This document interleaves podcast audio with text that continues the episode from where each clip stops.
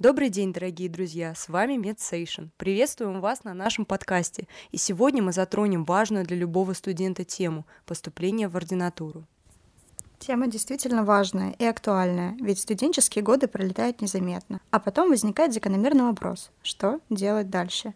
И сегодня помочь нам разобраться в этом вопросе пришла выпускница нашего университета, ординатор первого года кафедры инфекционных болезней взрослых и эпидемиологии Кузнецова Ульяна Евгеньевна.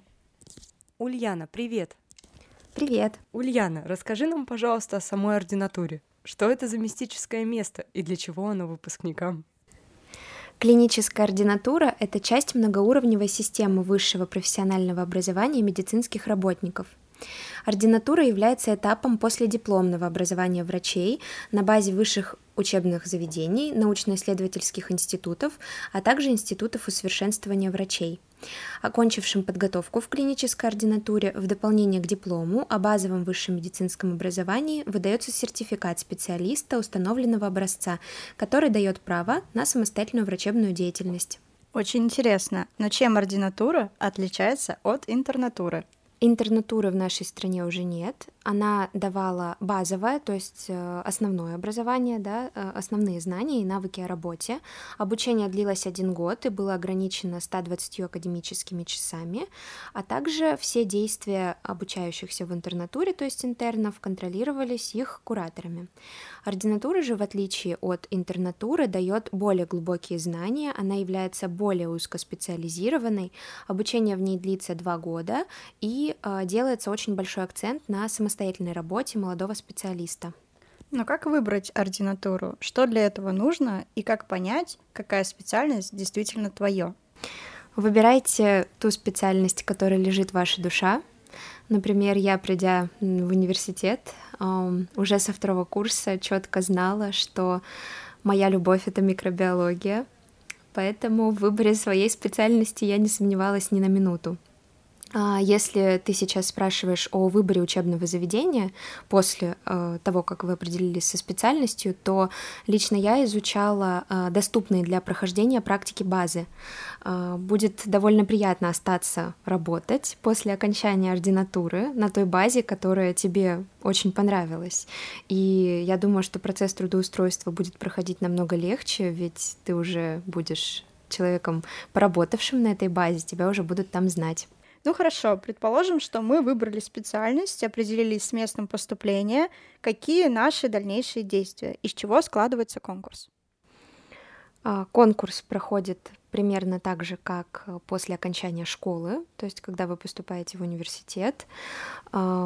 Конкурсный балл формируется, исходя из результатов э, тестирования, написанного вами на первичной аккредитации специалистов, а также э, ваших индивидуальных достижений. А, исходя по конкурсным баллам, вы оцениваете свое место в списках и выбираете, куда подать согласие на зачисление. А откуда брать баллы на конкурсный рейтинг? Из чего суммируется основной балл? Основной балл суммируется из первого этапа аккредитации, то есть тестирования. Все выпускники стремятся непременно получить 100 баллов. И ваших индивидуальных достижений, э, которые различны по своим баллам. А чем аккредитация отличается от государственных экзаменов и какие этапы аккредитации выделяют? Хорошо, что ты сейчас задаешь этот вопрос, потому что, придя на шестой курс, мы понятия не имели, что, наш, э, что нас ожидает в конце года. Пришлось самостоятельно разбираться, что такое ГОСы, что такое аккредитация. ГОСы — это э, выпускные экзамены из университета, которыми вы доказываете свою готовность получить диплом. А, госэкзамен состоит из трех этапов. Это тестирование, практические навыки и решение ситуационных задач в форме собеседования. А первичная аккредитация специалистов — это те экзамены, а, которые проводятся для врачей-специалистов, то есть уже имеющих а, на руках диплом. Аккредитация позволяет вам совершать врачебную деятельность, то есть работать участковым врачом-педиатром или терапевтом. А если, предположим, мы пропускаем по каким-то обстоятельствам этапы аккредитации, то все, дорога в ординатуру для нас закрыта? Или есть какие-то альтернативные пути поступления? А, есть альтернативные пути. Вы можете сдать вступительное тестирование.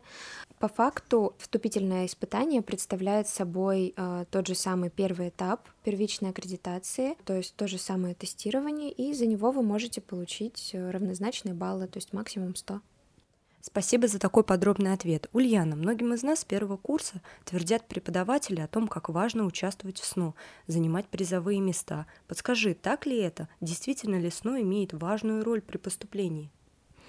СНО, конечно, имеет важную роль в жизни каждого студента, но, к большому сожалению, при поступлении в последние годы э, баллы за студенческую научную деятельность не были предусмотрены. Э, у студентов есть возможность получить баллы, но опубликовав статью в профильном научном журнале, индексируемом в базе данных Scopus или Web of Science, автором или соавтором в которой является поступающий, за такую публикацию дается 20 баллов. А, из иных индивидуальных достижений, установленных нашим университетом, в этом году можно было получить 10 баллов за три и более статей, напечатанных в журналах, рецензируемых ВАК, автором или соавтором которых является поступающий. Хорошо. А что насчет работы? Сколько нужно отработать времени для того, чтобы начислили баллы? И считаются ли для дополнительные баллы в работе с ковидом? В этом году можно было получить 15 э, баллов при общем стаже работы от 9 месяцев на должности медицинской сестры, то есть это не менее 0,5 ставки. А при работе с ковидом в этом году можно было получить 30 баллов при осуществлении трудовой деятельности врачом или медицинской сестрой общей продолжительностью не менее 30 календарных дней, а также 20 баллов при участии в волонтерской деятельности, связанной с осуществлением мероприятий по работе с COVID-19 не менее 150 часов. Очень интересно и полезно. И раз уж мы затронули волонтерство, сколько баллов э, можно максимально получить и за сколько часов? А, за участие в волонтерской деятельности в сфере охраны здоровья, в том числе с обязательной регистрацией в единой информационной системе, в сфере развития добровольчества можно было получить 20 баллов. А есть ли еще какие-то дополнительные способы заработать баллы? Да, есть. Стипендиаты президента Российской Федерации в этом году могли получить 20 баллов. Ребята, окончившие университет с отличием, могли получить 55 баллов. А дипломанты Всероссийской студенческой олимпиады «Я профессионал» получали 20 баллов, а также в этом учебном году нашим университетом были установлены следующие индивидуальные достижения – Стипендиаты именных стипендий, утвержденных ученым советом университета, могли получить 5 баллов, и победители и призеры Всероссийской олимпиады по педиатрии, проводимой в нашем университете, получали 10 баллов. Ульяна, спасибо тебе за такой подробный ответ. Я думаю, что нашим слушателям было полезно это услышать. А теперь расскажи, помнишь ли ты свой первый день в ординатуре и чем он тебе запомнился? На самом деле было страшно. А, ведь ты снова оказываешься на новом месте, чувствуешь себя первокурсником на самом деле. А, мне очень повезло с коллективом, мы очень быстро сдружились с ребятами, а, всегда теперь стараемся помогать друг другу, поддерживать, поэтому сейчас уже все в порядке. Отлично. И последний вопрос. Расскажи, есть ли какие-то отличия от обычной учебы в университете? На данный момент на твой вопрос ответить довольно сложно. Уровень ответственности другой, э, но в данный момент у нас идет э, теоретическая подготовка. Мы с коллегами занимаемся наравне со студентами пятого курса. Э, на нашей кафедре такие порядки, что пока коллектив не будет полностью в нас уверен в том, что нас можно выпустить на базы к пациентам, мы учим теорию. А, просто представьте, какой это снова стресс. Ты приходишь в новое место, но уже в роли врача, и от тебя многое зависит.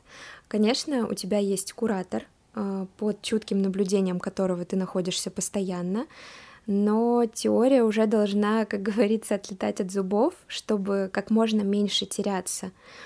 То есть э, все, конечно, приходит с опытом, но голова не должна быть пустой.